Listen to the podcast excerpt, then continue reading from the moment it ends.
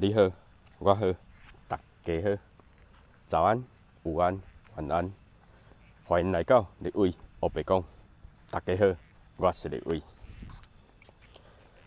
Hello，大家好，今天呢要跟大家分享的是膝关节哦。我们常常呢都会听到呃膝关节退化啦，膝关节老化啦，好。然后呢，再就是呃，我们的半月板软骨磨损哦，然后就是啊，我膝盖会痛，好，我没办法蹲，哦，我蹲下去之后我会站不起来，好，那甚至有些就是会去换人工膝关节等等等的这些问题。好，那什么是膝关节的一个退化或者是老化？今天呢，就会慢慢的来跟大家做一个解释。啊，或是说明这样子，OK，好。那其实啊，在我们的一个工作范围内啊，蛮常会遇到就是膝盖痛的人，好，膝盖痛的人。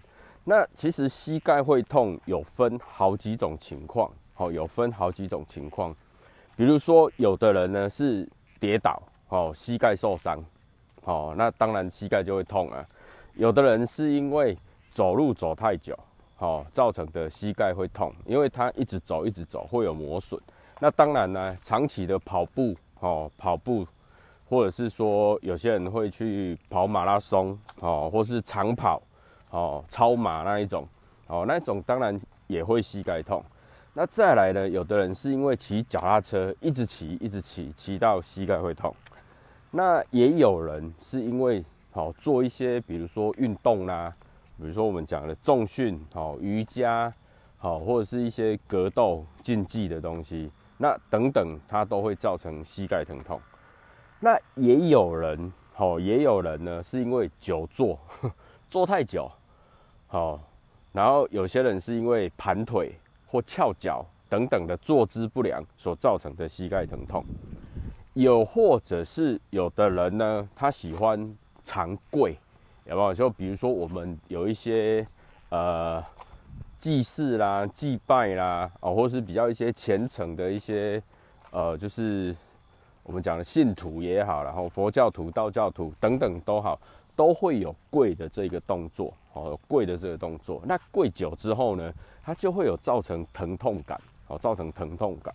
那其实我刚刚所讲的这一些呢，它通通都是因为外力。外力所造成的一个疼痛，那我们统称它叫做运动伤害。好，统称它叫做运动伤害，因为它是透过动，好运动，然后所造成的一个受伤。那这些其实它都是一些运动伤害。那也有人就是像我刚刚讲的，他是因为姿势的问题，好姿势的问题，比如说他的站姿啊，走路的姿势啦。坐姿啊，所造成一个不良的一个习惯，好，所造成膝盖会疼痛的问题。OK，这是另外一种。那再来呢，也有人就是好像哎，不知不觉他就痛起来。为什么会不知不觉痛起来呢？那就很有可能是什么？很有可能是他的膝关节开始在老化。通常来讲，然后立伟呢比较不喜欢说退化。好，那当然了，它的一个功能。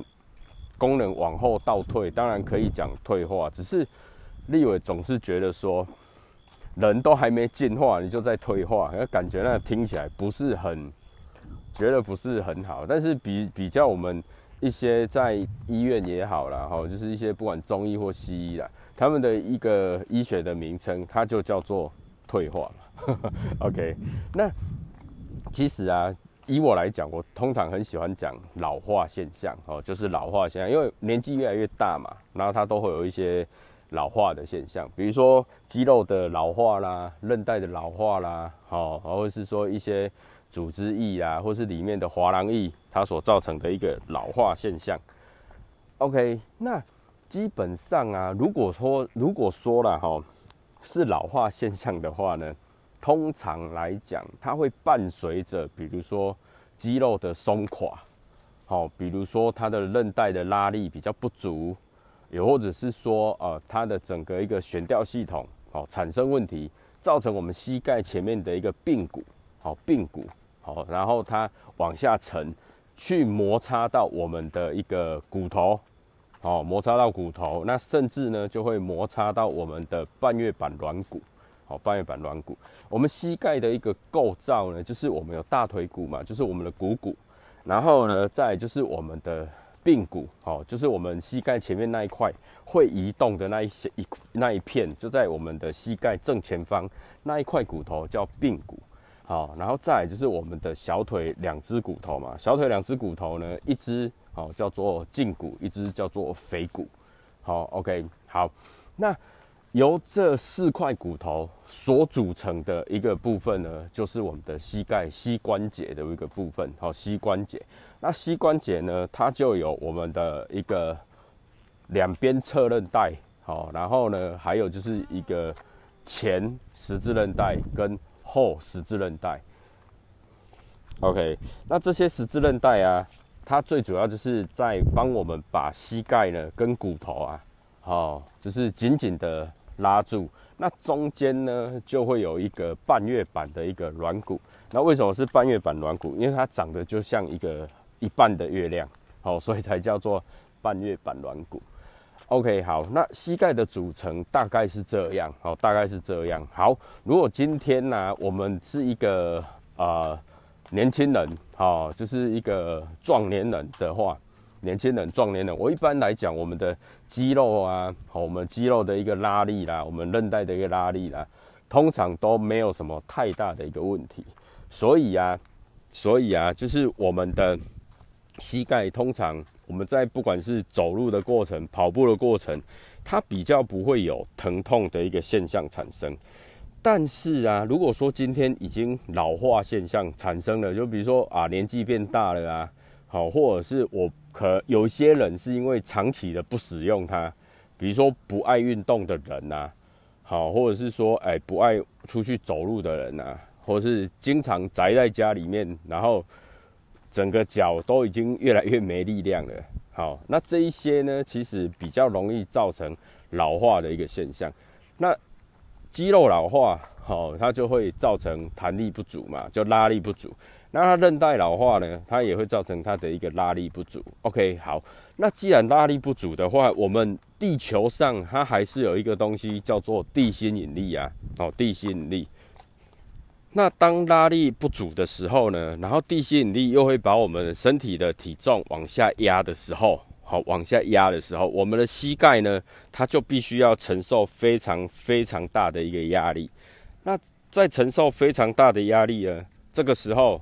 它就会造成摩擦、磨损，因为我们的大腿没有力量把我们的一个，比如说髌骨啊，好，或是我们的呃大腿骨这边做一个很有效的一个拉撑的一个动作，所以就会造成就是说，好，呃，会有摩擦的一个现象产生。那既然摩擦的话呢，那一最一开始它会先磨哪里？就是磨我们的软骨啊。哦，因为中间有一个半月板软骨嘛，它是做一个间隔的一个动作嘛，然后它也是做一个缓冲的一个动作。比如说我们在走路啊、上下楼梯啊、跑步啊，好，或是蹲下起立啊这些动作，我们的半月板软骨它都会帮我们做一个支撑，也也有一个就是帮我们做一个缓冲。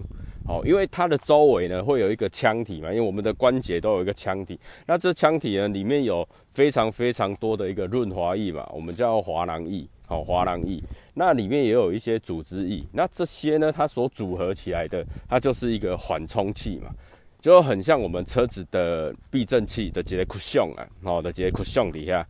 好，那所以我们在走路啦、跑步啦，哈，我们它就是我们的一个缓冲器的一个部分，缓冲器的一个部分。OK，好，那今天如果说我们已经造成老化现象，或者就是比如说我们年纪大了啊，或者是说比较没在运动、没在使用的话，造成的老化现象呢，它就会开始去磨损，好，开始会去好挤压到它，那。挤压的时候，挤压的时候，我们在走路、跑步，它就会开始磨损嘛。那磨软骨，软骨不会痛啊。好，磨软骨，软骨是没有神经的，没有感觉的，所以你在磨损软骨的时候呢，是不会痛的。好，是不会痛的。那你会慢慢发现说，而我们的膝盖怎么会越来越肿胀？好，或是说越来越肥？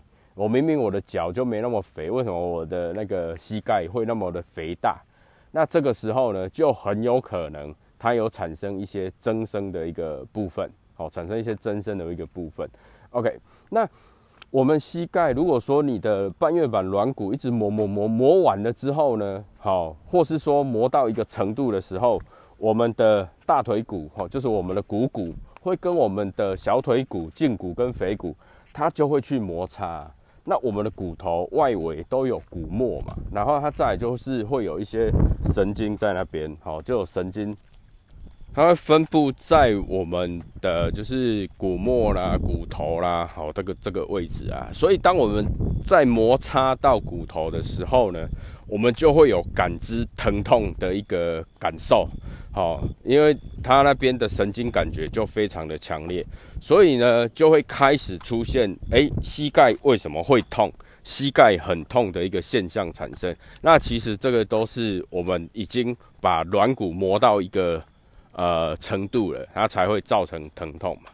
OK，好，那这是一种就是老化的一个现象。好，我们前面有讲，就是一种影响膝盖会疼痛，就是。外力的受伤，或者是运动的伤害所造成的疼痛，那一种呢，就是老化、好退化的一个现象。那还有另外一种啊，它就是神经的问题，比如说腰椎神经，好腰椎呢去压迫到神经，或者是我们常听到的坐骨神经痛。或者是我们的整个马尾神经，哦，什么是马尾神经？就是我们腰部以下所有的神经，它统称叫马尾神经。好，就马尾神经呢，它某一个位置所造成的一个挤压啦、压迫啦，或者是它有一些神经的受损，那它也会去影响到好我们膝盖疼痛的一个部分。那一般来说啊，神经受损的话啊，它就是必须要经过呃专业的医师啊，或是比较专业的仪器来做一个测量，好，基本上会比较清楚。比如说，有的会去照 X 光片呐，然后请骨科医师好，或神经外科医师好，帮他做一个诊断。那或者是说呢，就是照那个核磁共振好，然后呢。骨科医师、神经外科医师，好啊，也会从里面的一个片子里面去做一个判断，好啊，这个就是比较能够容易确认，就是诶，他是不是神经受损的一个状况，好，OK，好，那有人就说，诶啊，中医师啊，跟那个一些推拿师啊，哈，就是整复推拿师等等啊，不是都会哦用摸的吗？触摸的方式吗？好，触诊的一个方式，那其实触诊啊。它毕竟是用手去做一个触摸、做一个判断，好的一个部分。它毕竟没有像机器仪器那样的精准准确，好，所以啊，像一般中医啊，好中医诊所中医师啊，或是啊物理治疗师，或者是整副推拿师都一样，它的触诊呢，它的准确率呢，大概有一半哦，或是六十七十趴呢，其实就已经非常非常厉害了。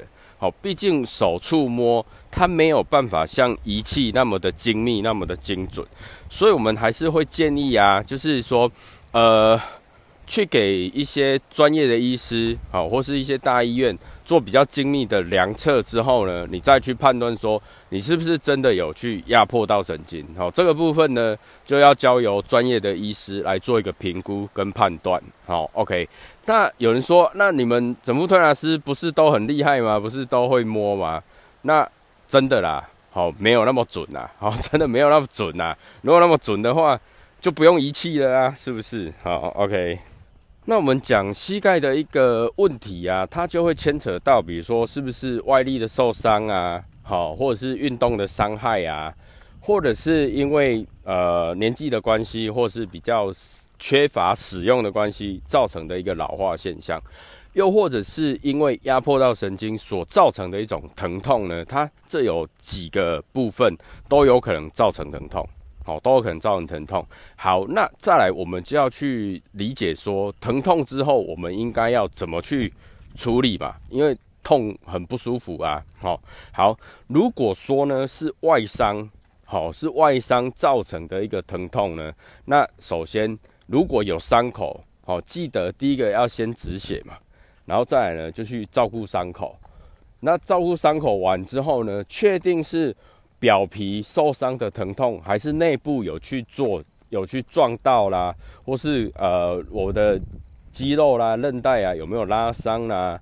好，然后或者是我的骨头有没有去撞伤啦，等等的这些，要等你外面的一个伤口好了之后，我们来去做一些评估。好，那这个时候呢，可能就是要稍微好等个几天，好等你的一个伤口愈合嘛。好，等你的一个伤口愈合。那如果说啊，是因为你的运动的关系，好，比如说去做瑜伽啦，拉伤了，好，做重训拉伤了，好，或是说啊一些格斗啦，好，拉伤了或受伤了等等的，好，比如说我们前面讲的就是跑步啦。好，然后骑脚踏车等等这些运动所造成的一个伤害呢，首先首先一定要先休息。如果是因为运动伤害，好，首先一定要先休息，因为休息呢，它才能够去整做整个的一个修复。好，先休息。那休息的时候，好，如果说啦，如果说你现在是刚运动完，刚运动完的话。那就会建议可以稍微冷敷，好，稍微冷敷。如果说你真的是很痛到受不了的话，好，你可以稍微再冰凉一点，好，冰凉一点的凉敷或者是冰敷的一部分，好。所以啊，像我们常常在电视上看到很多那个球星啊，就是比赛球类比赛的时候，他们一些运动员如果受伤。下来的时候呢，马上会用那个冷凝剂，有没有？或是一些冰块帮他做一个冷凝，或是冰敷。那其实都是为了让他先降温，先降温。降温完之后再来看他的一个状况。好，然后会看他的，就是比如说他是因为拉伤的关系，好，还是扭伤的关系，还是因为什么样的一个关系？好，来去做后续的一个处理，好做后续的处理。那这个呢，一般都是运动伤害好之后所造成的一个膝盖疼痛的一个很简单的处理方法。那之后呢，好就是要开始做一些热敷啦。好，冰敷完之后呢，还是会建议做一些热敷，让它的整个循环呢是加速的，是改善的。OK，这就是我们比如说像外力的受伤啊，好或者是。运动的伤害，好所造成的膝盖疼痛，大概最简单的一个处理方法。那如果说是因为老化的关系，好哇，那这个就有的做了，就有的做了。好，那老化的关系呀，很多啦，很多会因为姿势不良，好，很多会因为就是他的一个肌肉，好，他的力道不够，好，比如说我的。就是股股四头肌，就我们大腿的肌肉，它力量不足的时候呢，它就会造成膝关节，好，就是疼痛，因为它的髌骨会拉不住，它会去开始挤压，甚至让你摩擦到你的半月板软骨。那这个时候呢，通常来讲，很多就会来找我们整复推拿师，好。那其实我们除了帮他做调理之外呢，我们通常都会教他几个方法。第一个就是回去要多做运动，好，因为呢，他就是因为运动不足啊，造成肌肉量不够啊，造成他的整个拉力不足，所以我们会建议他多运动。好，这是第一个多运动。第二个呢，就是多练大腿，把大腿的肌肉练起来。让大腿的肌肉有力量去把它的髌骨呢往上拉，好往上拉，就是把它拉着，不要让它再掉下去，不要让它去压迫到它的一个半月板软骨，好造成磨损，好，因为我们的半月板软骨就只有一个，你把它磨损了就没了，它也不会再生，好，它也不会再生，所以呢要非常的注意。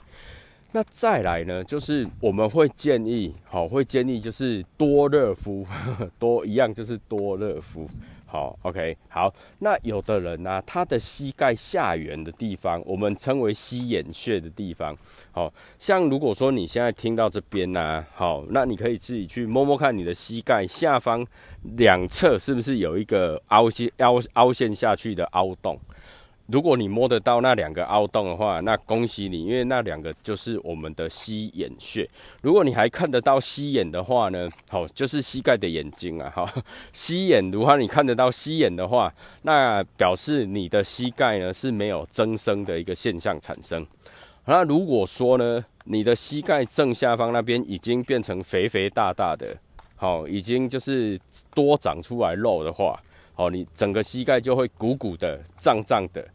呃，有些人如果说你有看过哦，一些外面的一些阿上啊，他们有一些你看起来他就是膝盖整个肥肥大大的，那个其实都是膝盖哦那边就是膝眼那边造成增生的一个现象，所以它才会肥肥大大的，好肥肥大大的。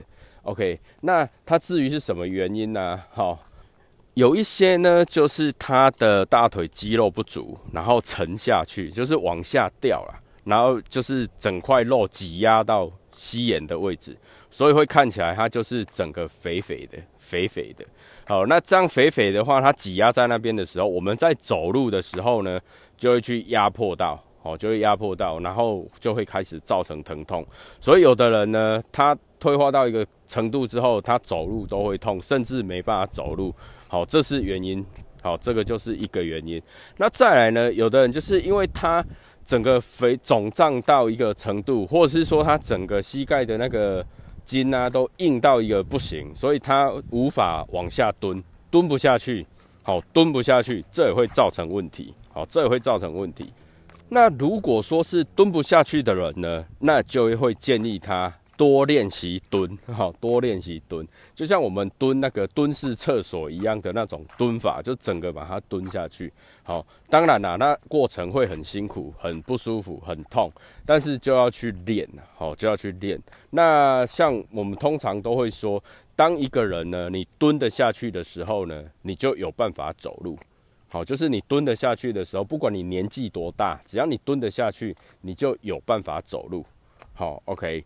所以呢，蹲也很重要，然后训练大腿也很重要，然后再来呢，就是呃，如果说要爬山的话，下山的话，或是下楼梯的时候呢，一定要膝带护膝，好，要把膝盖保护起来。那上楼梯跟爬往上爬的时候呢，建议就不要用了，因为因为效果也不好，然后只会增加你的一个负担而已。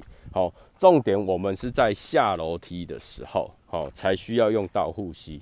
好，OK。那呃，这边再补充一个小小的概念哈。其实我们如果说我们在爬楼梯的时候呢，我们的膝盖呢，我们的膝盖，如果我们往上爬，我们往上爬的时候，我们的膝盖会承受体重两倍的一个重量。好，两倍的一个重量。那如果说我们是往下走的时候，下楼梯。好，下楼梯的时候呢，我们的膝盖呢，它会瞬间，哦，在那一个瞬间，它会承受我们体重四倍的一个重量。好，所以啊，我们的膝盖非常非常的重要。好，所以如果说今天呃你膝盖有问题，然后你又去爬楼梯或是爬山的话，记得往下坡走的时候，往下走的时候，最好可以的话，就是膝带护膝。来做一个保护会比较好，哦，会比较好。OK，那这个就是我们，比如说像啊老化啦，或退化，或是比较少在使用，或是你的大腿比较没力量的时候，这种情况所造成的膝盖疼痛，它大概的一个保健的一个方法就是多运动哦，然后呢，膝盖就是多去做一些伸展，哦，然后做一些。多蹲的一个动作，哦，多蹲的一个动作。那当然呢，是要在一个就是安全的一个范围，好来做这样的一个动作。OK，那再来呢，最后就是有的人是因为压迫到神经所造成的一个影响。好，那这个就简单多了，哈，简单多了。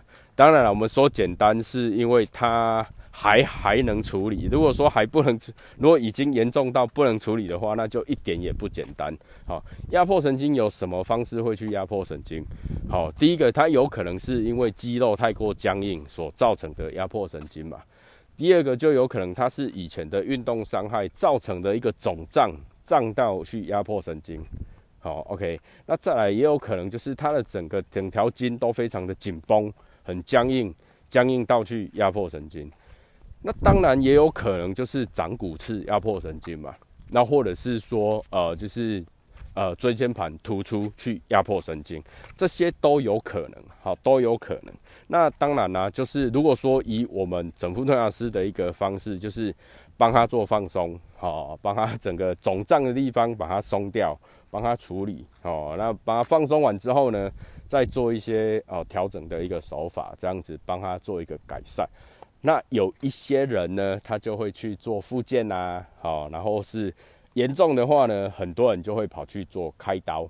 那开刀呢，就有人会开腰椎神经嘛，那有人就会开就是换人工膝关节。好，OK，那这个部分呢，你要说开刀吗？其实立伟啊，不是很建议去开刀啦，因为开刀它真的就是最后一条路了，就是你已经。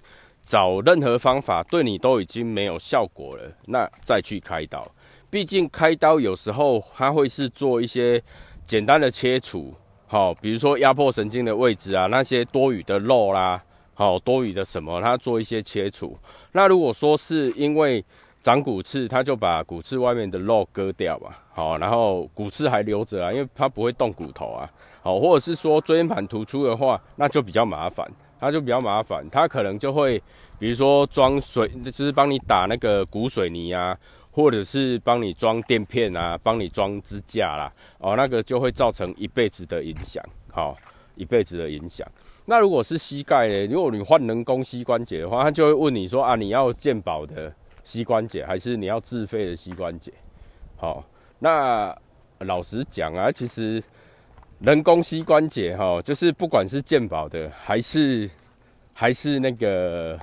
呃，自费的其实使用年限差不多了，不会差太，不会差多少，因为大概一个可以用到，比如说十年吧，啊，一个可以用到大概十二三年，哦，好一点可以用到十五年，哦，大概就这样，就差别差这样，哎呀，那当然就是看它的一个材质嘛，然后跟医生的一个技术嘛，好，然后再就是自自己的保养嘛。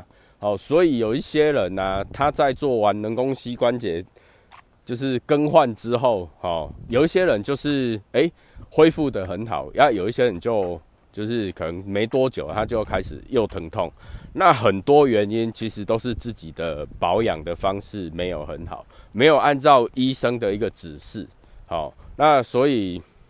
其实对立伟来讲啦，哦，开刀真的是最后一条路。那如果说还有机会去拯救他，好，还有机会去改善他，好，立伟都会建议就是多尝试啊，多找方法，好去尝试，那让这个膝盖好能够好好的去运用这样子。好，毕竟啊，外来的东西它还是外来的嘛，开刀装的东西它就是外来的东西啊。不是我们身体原本应该拥有的东西嘛？好，那多多少少还是会产生一些不适应症啊。好，OK，好。那如果说我们一般人呢，我们还没有膝关节会疼痛，或是我也没有哦老到就是那已经老化现象产生，那我平常呢应该要做哪一些动作，可以去保养我的膝盖？让它可以延长它的使用年限，延长它的寿命，而不用说啊，未来啊可能会去开刀啦，或可能会去换膝关节。好，那我要做哪些动作做保养？好，OK，立伟在这边呢就简单分享几个。第一个呢就是多做关节的活动，哦，多做膝关节的活动，比如说我们。其实全身的关节啦，哈，最好就是每天都动一动。比如说我们脚的踝关节啦，我们的膝关节，我们的髋关节，好，我们身身上的关节，所有关节能够动一动的话是最好。好，那像我们以前呢，体育课的时候，哈，学生时代体育课的时候会做的那个膝盖的一个转动啊，好，就是我们大概有一点微蹲，然后双手双手呢，好，就是扶着我们两个膝盖。好，然后呢，做旋转的动作哦，那这个也是一个保养的方法。然后再来就是我前面有讲的练大腿，练大腿就是保养膝盖最好的方法。哈，练大腿就是保养膝盖最好的方法。然后呢，就是可以练蹲，好练蹲。蹲的话呢，因为我们的膝盖啊，我们蹲下去的时候，我们膝盖会撑到最开，会撑到最开，然后呢，它就可以做。好。那你再蹲下去，撑到最开之后，再站起来，好，再站起来，它就会达到一种就是整个压力的一个释放，然后做膝盖最大程度的一个动作，哦，那这样也是一个很好的一个保养方法。那接下来呢，就是可以做一些拉筋啦，哦，然后或是热敷啦，哦，泡脚啦、泡澡啦，这些当然也都是非常好的一个保养的方法，哦，保养的方法。那其实立伟要说的是，很重要的是，就是练大腿，膝盖的问题，你只要多练大腿，好，多练大腿，它都有很大的机会会改善。包括我们上一集讲的，就是 X 型腿、O 型腿、XO 型腿这些一样，就是多练大腿，它都能够去改善哦，而且是一个动作一举多得啊。尤其女生，女生如果想要就是怀孕生小孩的话，如果你是自然产，如果你是要自然产，好，一定要练大腿，一定要练大腿。好，那如果可以的话，就是在练臀部的肌肉。为什么呢？因为女生怀孕要自然产生小朋友的时候，她是躺着用力，躺着用力，然后两脚开开，所以呢，她是要大腿好跟屁股那边要用力，好屁股，然后呢，当然啦，最重要还是我他的那个耻骨那边嘛，好腹部的位置要用力。但是如果说你今天大腿有力的话，你在做用力的动作会非常的顺，会非常的顺。所以有很多啊，就是要那个临盆的的孕妇啊，通常医生都会说啊，那你去多走楼梯，就是往上走楼梯。那走楼梯的目的是什么？走楼梯的目的就是练大腿啊，好，就是练大腿啊。好，OK。那有人说啊，你去躺那个那个瑜伽球，孕妇去躺瑜伽球，那是为什么？那其实它是。有一大部分是为了把宝宝的那个位置哦调整一下，就是让它能够顺产，哦，就是头让它朝下。那其他的很多动作其实都是为了要练大腿。所以啊，我们不管是 X 型腿、O 型腿、XO 型腿，或者是我们今天这一集讲的膝关节的一个问题，其实多练大腿一定有帮助，多练大腿一定有帮助。好，所以。今天一整集的重点呢，就是练大腿，好，一定要练大腿，包括孕妇也是一定要练大腿，这个非常非常的重要。基本上，如果说有练大腿的话呢，膝关节的问题都会减少七八成以上。这是这是我的经验，好，这是我的经验。当然，如果说你是因为腰椎去压迫到神经啊，那个就其另另当别论了，那就是其他的问题。那当然就是如果有那样现象的话，练大腿也会减缓它的一个疼痛，因为它的力量足够了，能够去拉动它的一个，就是把它的膝关节拉起来，那都它都会减缓它的一个不舒服的一个状况。好，OK，所以呢。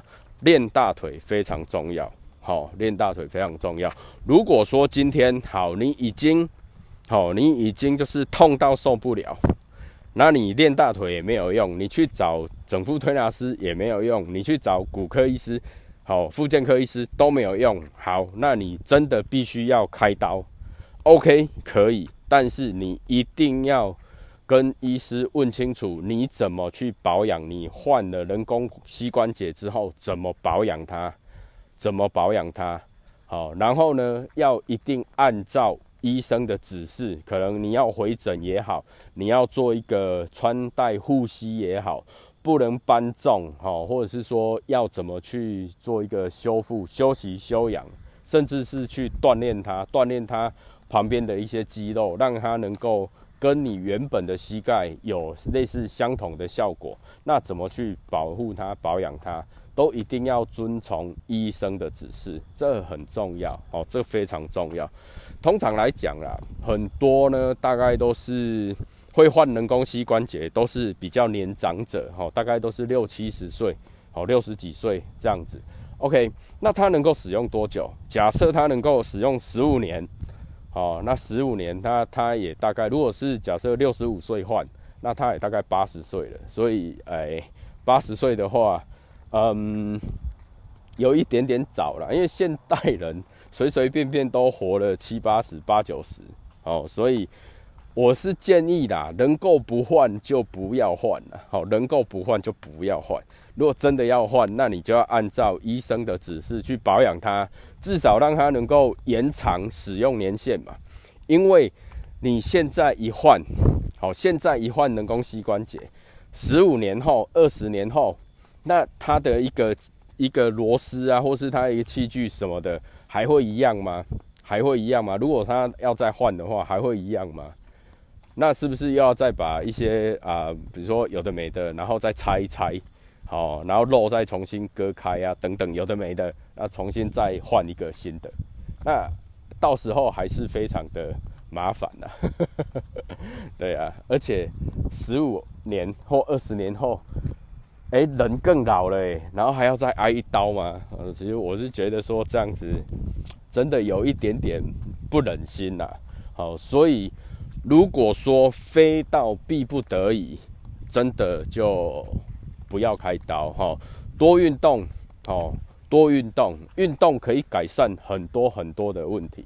那如果真的有问题，真的需要我们整复推拿师来帮忙，那就一定要去找整复推拿师，好，一定要去找物理治疗师，一定要去找骨科医师，好，复健科医师，或者是好神经外科医师，就是找你相信的人，然后请他协助你。请他协助你。如果说你有膝关节的问题的话，哦，一定要，一定要就是好好的保养保护。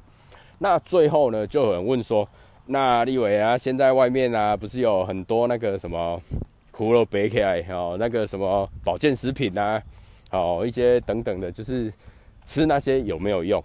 有没有用？其实如果说了哈，我们今天是为了要保养我们的膝盖，好，那其实。呃，胶原蛋白啊，好，胶原蛋白这个很重要。好，那胶原蛋蛋白最好的来源是什么？其实是猪皮呀，猪皮上面就有非常丰富的胶原蛋白，或者是说你直接去吃一些好人家做好的胶原蛋白。那如果说要去吃那些什么跟呃，就是膝盖使用的那些保健食品，它里面有一个叫做。葡萄糖胺嘛，那其实葡萄糖胺呢，它也是针对我们的那个膝盖，就是我们关节的润滑液，哦，就是我们的滑囊液，它是做一个补充啦。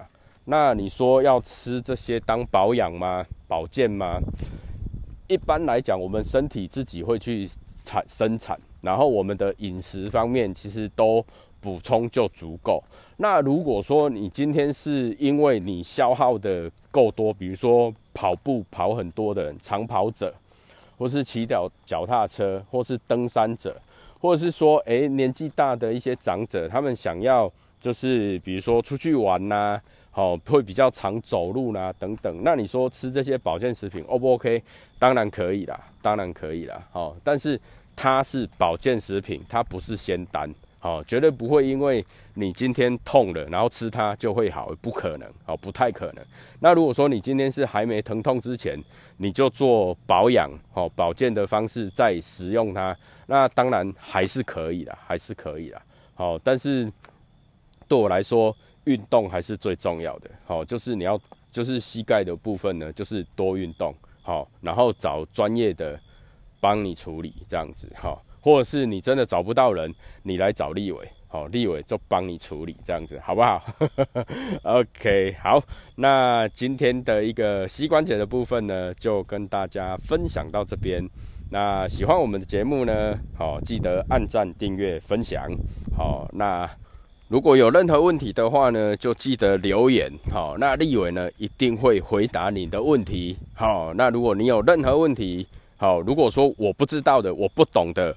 我可能就会去建议你去找谁好或者是说诶建议推荐你去找哪些方面的一个专业好来帮你解决你的问题。好所以有任何问题呢你都可以留言哦。Ok 那感谢听到现在的您那祝您有个愉快以及美好的一天。谢谢拜拜。